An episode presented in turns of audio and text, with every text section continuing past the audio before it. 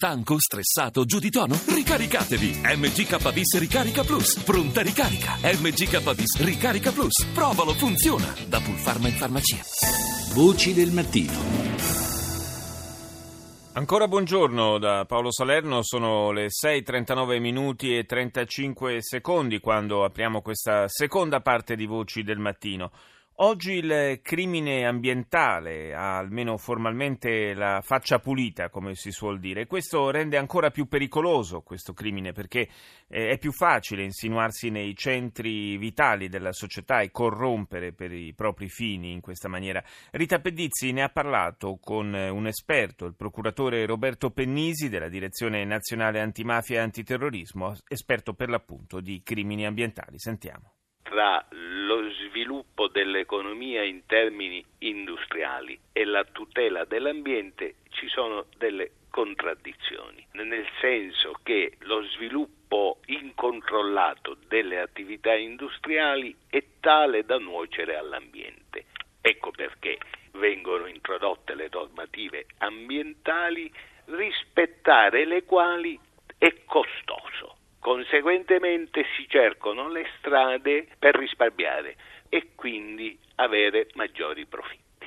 Una delle conseguenze più gravi è il danno stesso che si arreca alle attività imprenditoriali perché si crea una enorme disparità tra gli imprenditori virtuosi e quelli che invece non rispettano le regole. Questi secondi sono avvantaggiati perché sono in condizioni di fare progetti di investimento tali da vincere nella competizione con le altre imprese che invece si pongono il problema della tutela dell'ambiente attraverso il rispetto delle regole, prime tra tutti quelle relative alla gestione dei rifiuti. Come se ne esce da tutto questo? Facendo in modo che si rispettino le leggi ed evitando e avendo cura di prospettare scorciatoie a chi eh, svolge determinati tipi di attività. Quando qualcuno prospetta queste scorciatoie entra in un sistema criminale che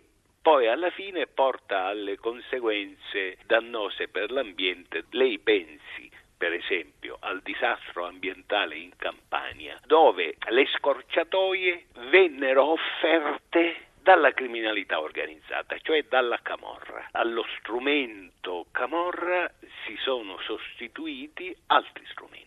Quali? Questo è oggetto delle attività di indagini. Tante volte lo strumento viene offerto dalla stessa legge, così a memoria mi viene la modifica, ad esempio, che è stata richiesta da certe centrali economiche delle modalità di espletamento dei controlli doganali.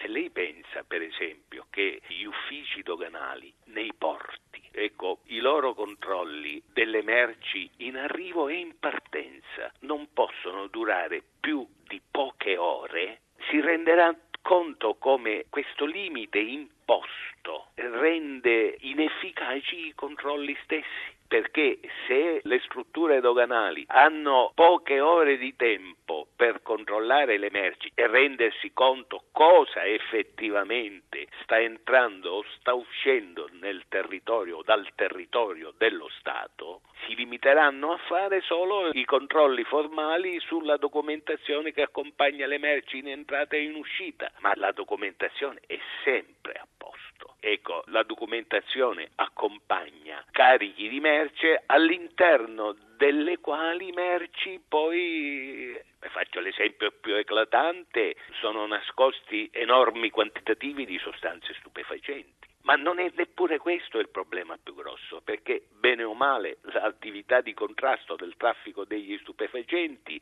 è molto avanzata e si riesce a scoprire cosa c'è all'interno, ad esempio, di un carico di marmo. Trasporti questa realtà nel campo dei rifiuti dove l'azione di contrasto non è così accentuata come quella in materia di stupefacenti. Rifiuti tossici, radioattivi. Ecco, materia di rifiuti la brevità dei controlli fa sì che possa entrare ed uscire dal, nel territorio dello Stato quello che si vuole. E questa è una modifica delle precedenti disposizioni che è stata voluta da chi aveva interesse ad accelerare le cose, non necessariamente per ragioni illecite, siamo chiari in questo. Bisogna fare delle scelte. Se lo scopo principale è quello di sviluppare l'economia che dà posti di lavoro, lo si dica chiaramente, anche a scapito di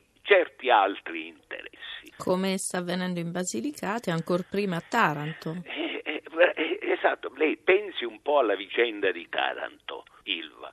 Quanti interventi governativi ci sono stati che hanno fatto a pugni con la tutela dell'ambiente? E non dimentichiamo che la indagine potentina nasce come indagine precisamente un'attività organizzata, finalizzata al traffico illecito dei rifiuti. Ogni indagine ormai che riguarda i traffici illeciti dei rifiuti porta con sé l'emersione di tante altre vicende che possono rivestire anch'esse gli estremi della illiceità penale.